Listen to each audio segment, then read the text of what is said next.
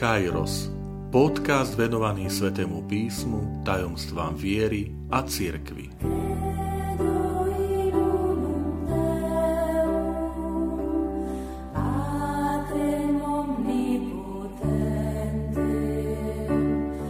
Sto šestnásta časť Ježiš ustanovil Eucharistiu. Vitajte pri počúvaní tohto môjho podcastu. Volám sa František Trstenský, som katolický kňaz, farár v Kežmarku a prednášam sväté písmo na Teologickom inštitúte v Spišskom podhradí. Milí priatelia, dostávame sa k poslednému, piatému tajomstvu ruženca svetla, ktorým je ustanovenie oltárnej sviatosti. Chcem vás opäť pozbudiť k dvom veciam. Tá prvá je naučiť sa na spameť jednotlivé tajomstvá ruženca svetla. To preto, lebo z tých tajomstiev radostný, bolestný, slávnostný sú tajomstva ruženca svetla tie novšie, ktoré možno ešte nemáme tak zaužívané a nevieme ich tak z pamäti pridať pri modlitbe. Len doplním, že ruženec svetla sa modlievame vo štvrtky, teda pondelok je radostný, v útorok bolestný, v stredu slávnostný, štvrtok je ruženec svetla, v piatok bolestný, v sobotu radostný, a v nedelu slávnostný rúženec. A druhá výzva je prečítať si alebo pozrieť si apoštolský list dnes už svätého pápeža Jána Pavla II. s názvom Ruženec Pany Márie. Je dostupný na internete a pomaličky si ho prečítať, pretože e, v tomto apoštolskom liste, ktorý svätý Otec vydal v roku 2002, práve ustanovil nové teda tajomstvá, ktoré my poznáme pod názvom tajomstva ruženca svetla. A pri tomto piatom tajomstve Ján Pavol II píše Posledným tajomstvom svetla je ustanovenie Eucharistie, v ktorej Kristus dáva svoje telo a krv pod spôsobom chleba a vína za pokrm a do krajnosti dosvedčuje svoju lásku k ľudstvu – pre ktorého spásu obetoval sám seba. Um, toto je vlastne aj odkaz, akým spôsobom máme meditovať, rozímať pri tajomstvách ruženca. Nachádzame sa totiž z oči voči jednému obrovskému tajomstvu našej viery, Eucharistia. A naozaj, že ako sa priblížiť, ako uvažovať v modlitbe tohto posvetného ruženca tajomstiev svetla o tomto tajomstve ustanovenia Eucharistie.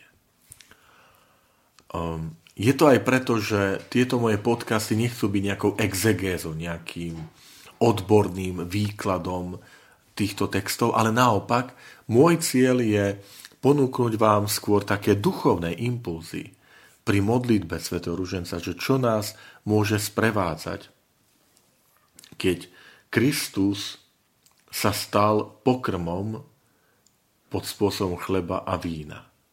Aké svetlo nám dáva Eucharistia?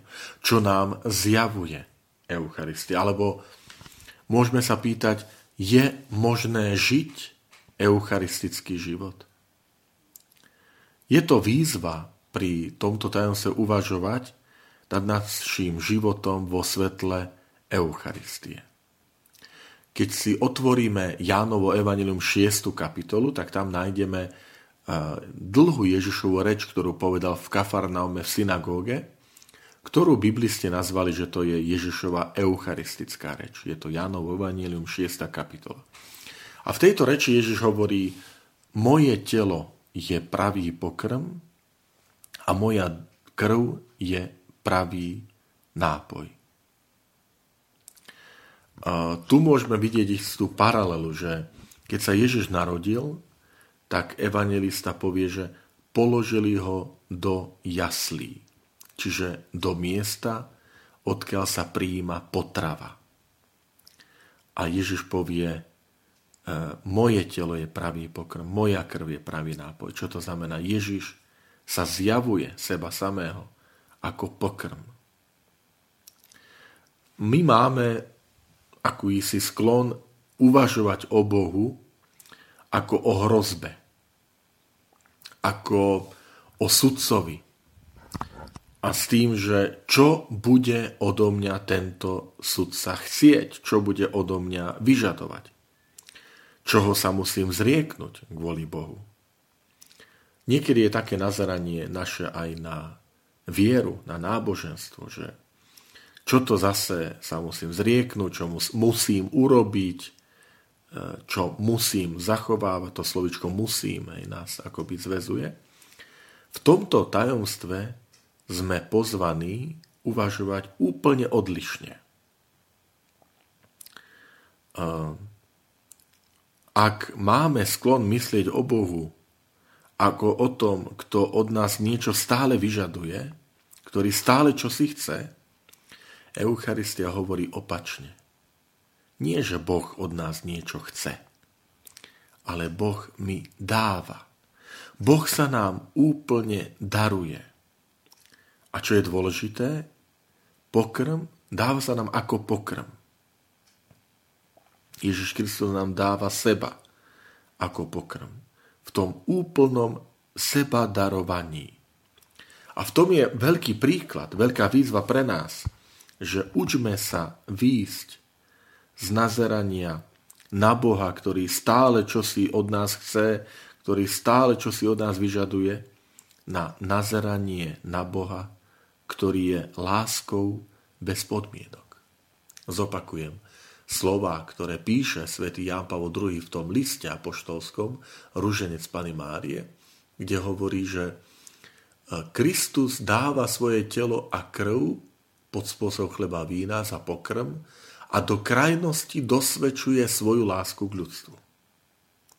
Boh, ktorý je láskou, bez podmienok. Čiže pri modlitbe tohto piatého tajomstva, ruženca svetla, my uvažujeme nad láskou, ktorú Boh má voči človekovi. Boh je ten, ktorý je Boh pre nás. Boh je ten, ktorý chce sa nám darovať a dáva sa nám v Eucharistii. Spomeňme si na knihu Genesis. Keď Prvý dar, ktorý sa, ktorým sa Boh dáva človeku, je tiež pokrm prvým ľuďom. Keď hovorí, zo všetkých stromov môžete jesť. Teda pokrm. Boh, ktorý hovorí, môžete jesť, môžete príjmať pokrm. Ale človek sa uh, pokúsi o nezávislosť od Boha, uh, ktorého to napokon vedie k tomu, že sa od Boha odlúči. Človek sa odlúči od Boha, oddelí sa od Boha. Je to tragédia, nie? keď človek, ktorý sa snaží o nezávislosť od Boha, ho vedie k tomu, že sa od Boha napokon oddelí. Um, my máme v sebe celkom prirodzenú túžbu po pokrme, po nasýtení, pretože tá túžba po nasýtení to je túžba po zachovaní existencie, po zachovaní života.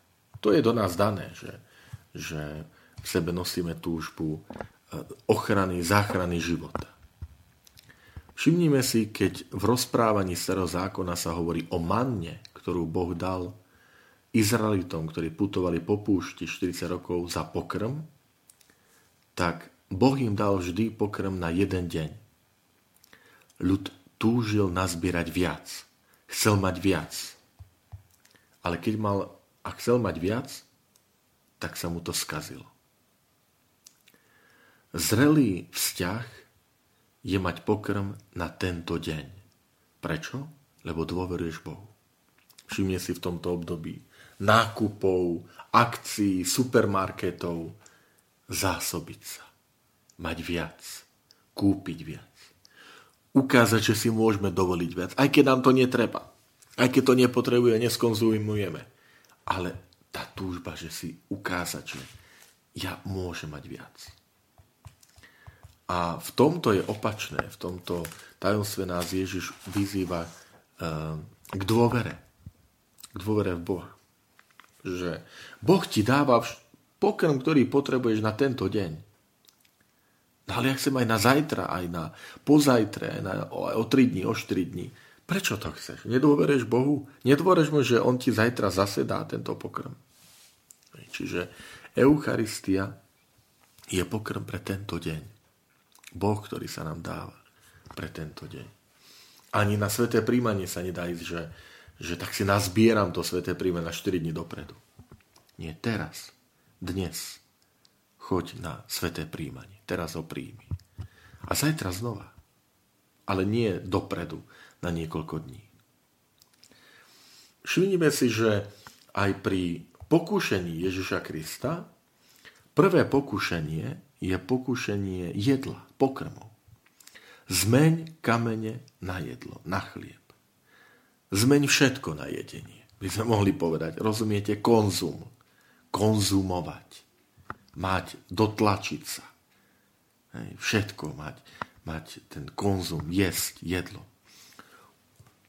Urob zo života nie miesto lásky, nie miesto služby, solidarity, ale kde, miesto, kde sa ty nasítiš, kde ty sa máš dobre.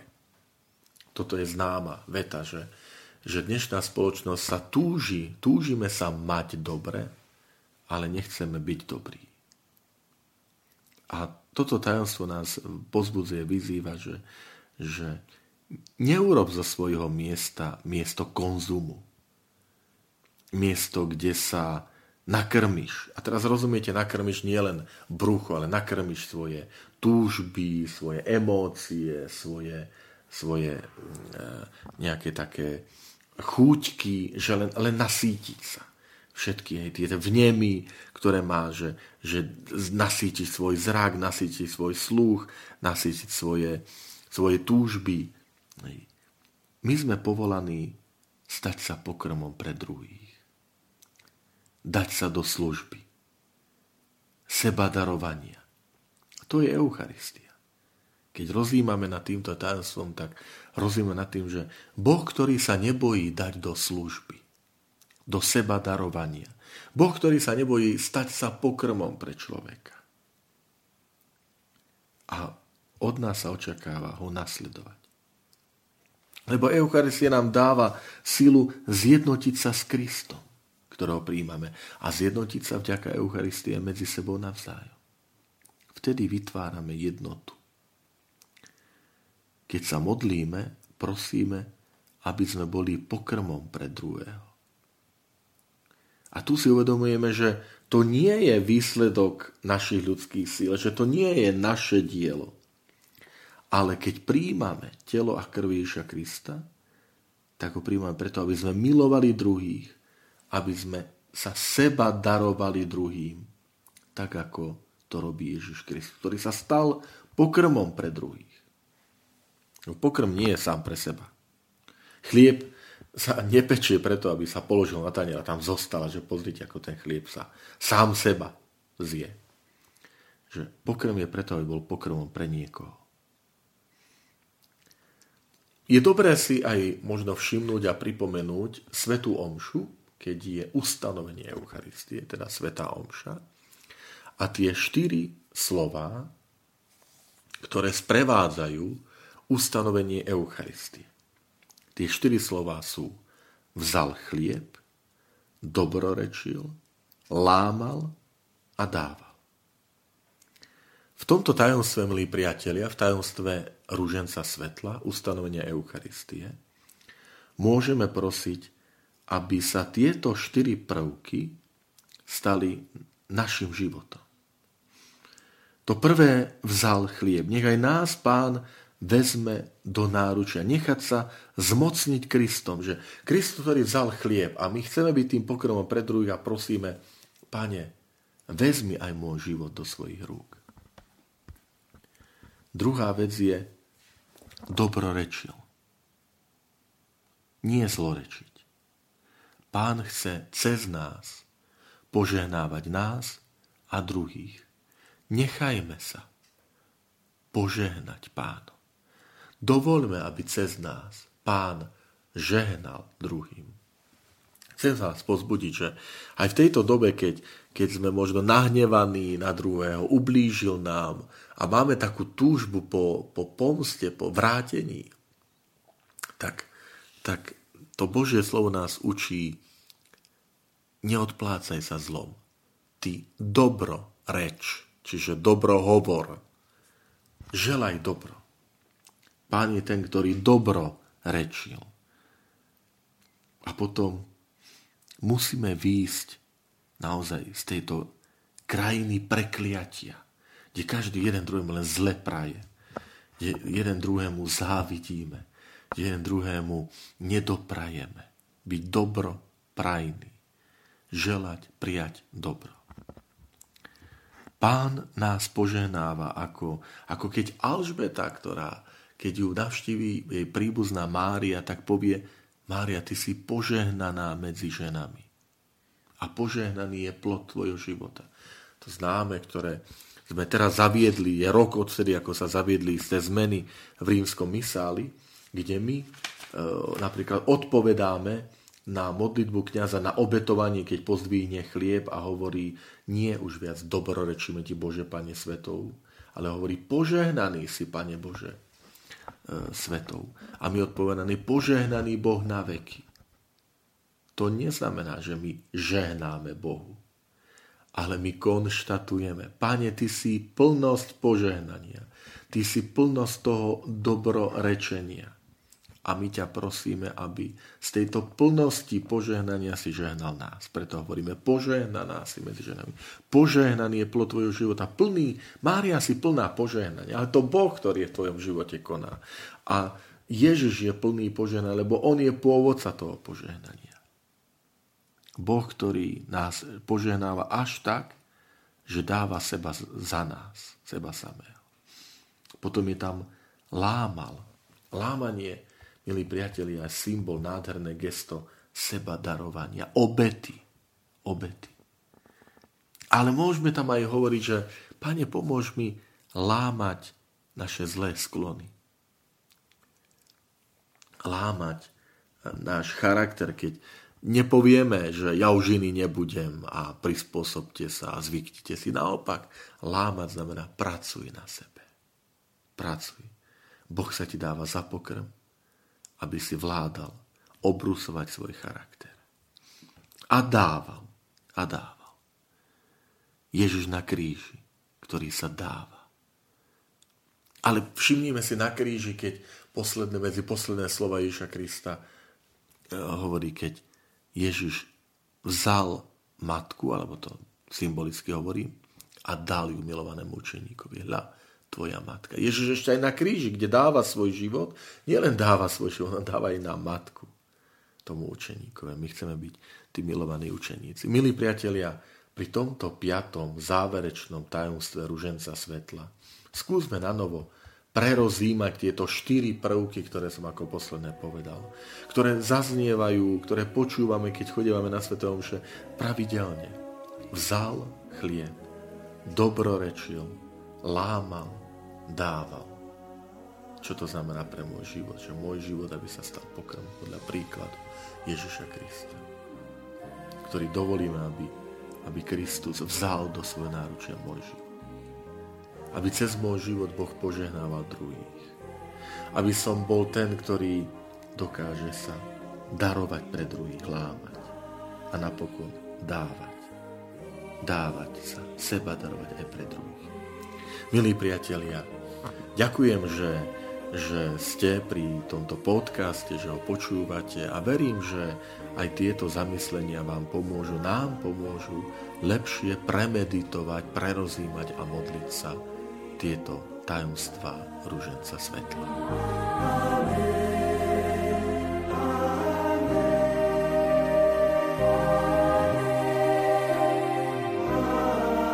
Ďakujem, že ste počúvali tento môj podcast Teším sa na ďalšie stretnutie s vami. Sledujte aktivity našej farnosti na web stránke www.fara.kezmarok.sk alebo na Facebooku Farnosti Kežmarok.